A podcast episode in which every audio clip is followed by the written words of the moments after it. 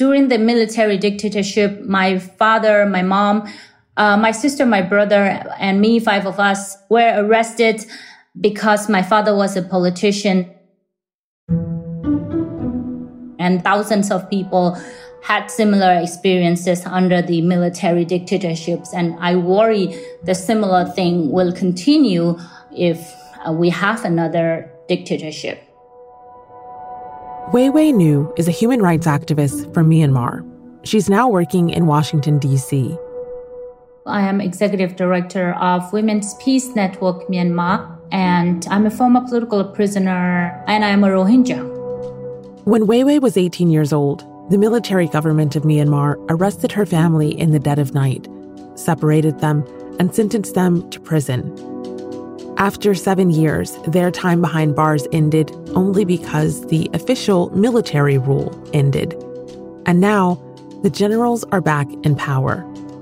In order to perform scrutiny of the voter lists and to take action, the authority of the nation's lawmaking, governance, and jurisdiction is handed over to the Commander in Chief in accordance with the 2008 Constitution Article. On Monday, once again in the dead of night, Myanmar's military staged a coup. It arrested state councilor and de facto leader Aung San Suu Kyi, President Win Myint, and several other members of their party, the National League of Democracy, also known as the NLD. As one Al Jazeera journalist put it, the people of Myanmar went to bed in a flawed democracy and woke up in a military dictatorship. And having been here before, many of them know that the path forward will not be easy. I'm Malika Bilal, and this is The Take.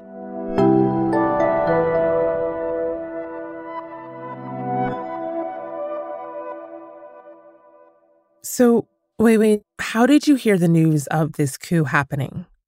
Yes, it was Monday early morning at around 2 a.m.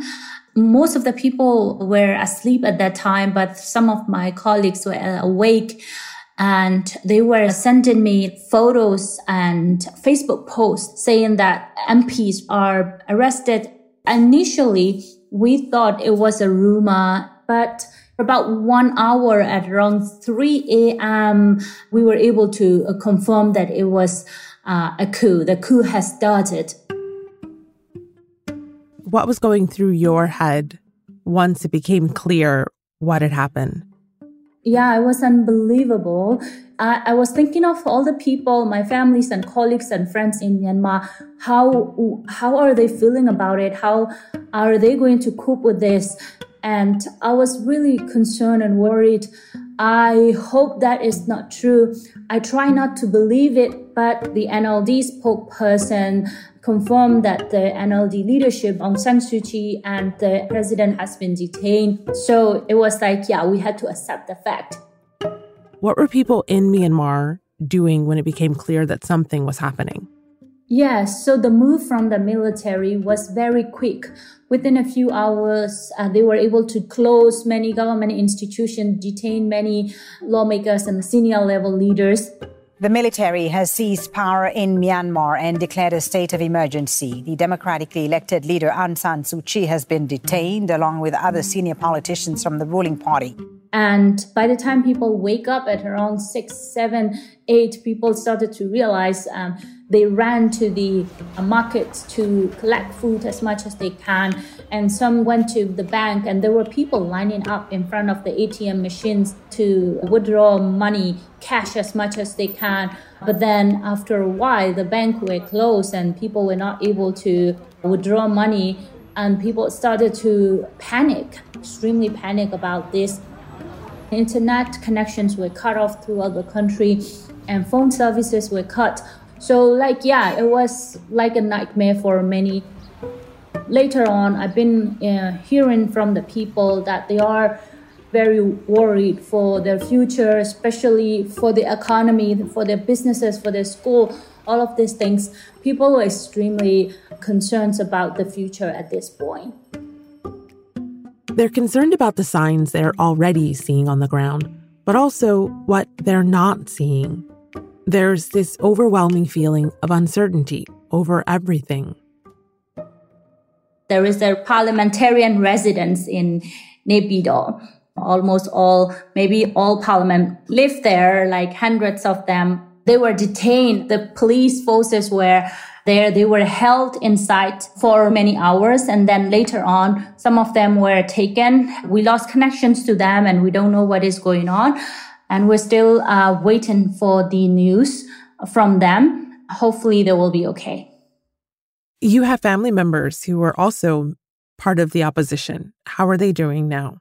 So yes, um, my father is a politician. He runs a political party called Democracy and Human Rights Party, predominantly Rohingya, and he's chairperson of the party. He is quite outspoken against the military as well as Aung San Suu Kyi's positions on the Rohingya and other ethnic minorities. So far, he is safe, and I hope he will continue to be safe So this coup was shocking, but it wasn't entirely out of the blue. The United Nations Secretary General says he's watching events in Myanmar very closely following reports the country's military may be preparing a coup. More than a dozen embassies are urging the army to respect democratic norms. What were the circumstances that led to this point? So in November 8, there was general elections of Myanmar State Councillor Suu Kyi's party takes the lead as counting gets underway in Myanmar elections. It's been five years since the people of Myanmar went to the polls in a general election, and only the second time they'll cast ballots since the nation emerged from 50 years of military rule. In these elections, NLD won a landslide again with over 50% of the vote, and the military backed party USDP lost or failed terribly and military is unhappy about it. Wai Wai says that's despite the fact that the military already has a big leg up in governance. Thanks to a 2008 constitution it drafted, the military gets a quarter of all parliamentary seats and control over three key ministries. But Wai Wai says the military had wanted a seal of approval in last year's election as well. They still wanted to have their proxy party obtain more positions, more votes in the elections. So basically, they were not happy with this election result and they were started to making the case of this election fraud allegations. The military claims recent elections, which delivered a landslide win for Aung San Suu Kyi, were fraudulent. The armed forces have refused to accept November's election results, alleging widespread voter fraud. They've threatened to take action if their complaints aren't addressed. This might be just an excuse or it might be just an, a justification to, to start this coup. But that was the conditions before the coup. The military says it will be in power for at least one year, that it'll hold another election to replace the one it claims was fraudulent, and then transfer power to whoever wins. Though some suspect the military will stay in charge beyond that. But Myanmar's Electoral Commission says there was nothing wrong with November's vote to begin with, and Aung San Suu Kyi's party has urged its supporters to take action. The NLD party has issued a statement calling on the people of Myanmar to, quote, wholeheartedly protest against the coup. And of course, Aung San Suu Kyi's leadership is not without controversy either. She's been a democracy activist in Myanmar for decades and spent years under house arrest. When she was released, she was immediately seen as a political frontrunner, and she's still enormously popular in Myanmar.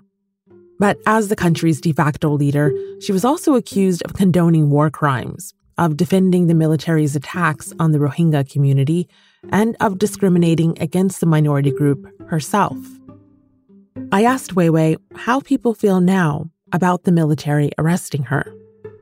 When we talk about her position to the Rohingya community, as well as many other ethnic minorities, then she was you know, one of the Burmese nationalists. That's what we have been observing over the past uh, several years. And it's been unforgivable. And it raises questions of her belief and her principles on the democracy and democratic values. This is time for us to continue support the movement in Myanmar, the democracy in Myanmar, at the same time acknowledging who she is at this point. Let's talk about what the future might look like for people in Myanmar because a huge chunk of the population has lived under military rule before.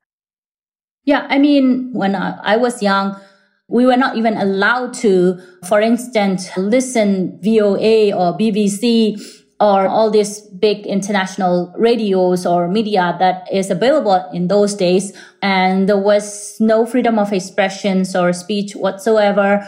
And people had to follow what military agreed to or provided us to do. So this is the same thing. For instance, Monday TV broadcastings and radios were cut off, like shut down, and only military media broadcasting was available. And that was the communication channel that the military is using. So that will be the future right now. I think it is critical to understand what has happened, how military has treated the people in the past so that we may be able to stop this uh, military dictatorship. You say this from personal experience because you and your siblings were also arrested in 2005 when the military was in power. Can you tell me about that? It was really horrifying experience that I had to endure as a youth, as a young person, as 18 years old girl. I thought nobody would have experienced that uh, kind of experience. And we had to spend seven years without having, uh, you know, proper trial, without uh, having legal representations or without even having uh, a right to appeal.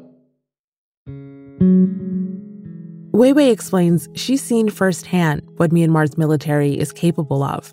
It's a story she's told many times before. Here she is at the Oslo Freedom Forum in 2017. Prison life. It was full of horrors. More than a hundred women in my prison cell. Each of them have two feet by six feet of space. We ate soup with no flavor and salt. We had no medical facility. For years, I have no access to books. The worst is having no hope in the prison. There was no future in the prison. In 2012, my family was released, along with the other political prisoners, with the presidential amnesty. I was so excited. I had great hope for the future of my country, to enjoy freedom and democracy. But in fact, democracy reform, what I realize is only for the political elites in urban area not for the people in rural area or not for the minorities. That was four years ago, and Wai Wai's warnings about the persecution of minorities, especially the Rohingya, ring even more true now. The military leaders who brutally attacked and raped Rohingya people in 2017 are the same ones who took the reins of government this week. Wai Wai has typically weathered these political storms with her family this time, she's on a different continent. I asked her how she felt watching the uncertainty and strife unfold back home. I am very worried for the future of the country. Burmese people, including the Rohingya, had suffered so much and for so long, and we need help to bring light for these people the international community and several administrations at the US has failed people of Myanmar and the Rohingya people for many years now. We don't want to see that the world is failing us again. We really need to take this opportunity to crush the military down and to end this suffering of the people in Myanmar. And that's what my concern and my worry is all about. I hope we will have enough support this time. Wai Wai Nu, thank you so much for taking the time to talk to me, especially in the midst of so much uncertainty and worrying about your own family members. I hope they continue to be safe, and I appreciate this conversation. Sure. Thank you very much for having me too. And that's The Take. Wai Wai's full speech from the Oslo Freedom Forum is pinned on her Twitter page. We'll direct you there from ours at AJ The Take. And there's one more thing we wanted to share a note from our friend and occasional guest host, Kevin Hirten. This is Kevin Hirten, host of the podcast Al Jazeera Investigates. We have a new documentary series out this week. It's called All the Prime Minister's Men, where we've uncovered a corruption scandal in Bangladesh that you truly have to hear to believe. Subscribe to Al Jazeera Investigates. This episode was produced by Priyanka Tilve with Ney Alvarez, Dina Kesbeh, Amy Walters, Negin Owliaei, Alexandra Locke, and me, Malika Bilal. Natalia Aldana is our engagement producer. Alex Roldan is the Take sound designer, and Stacey Samuel is the executive producer. We'll be back.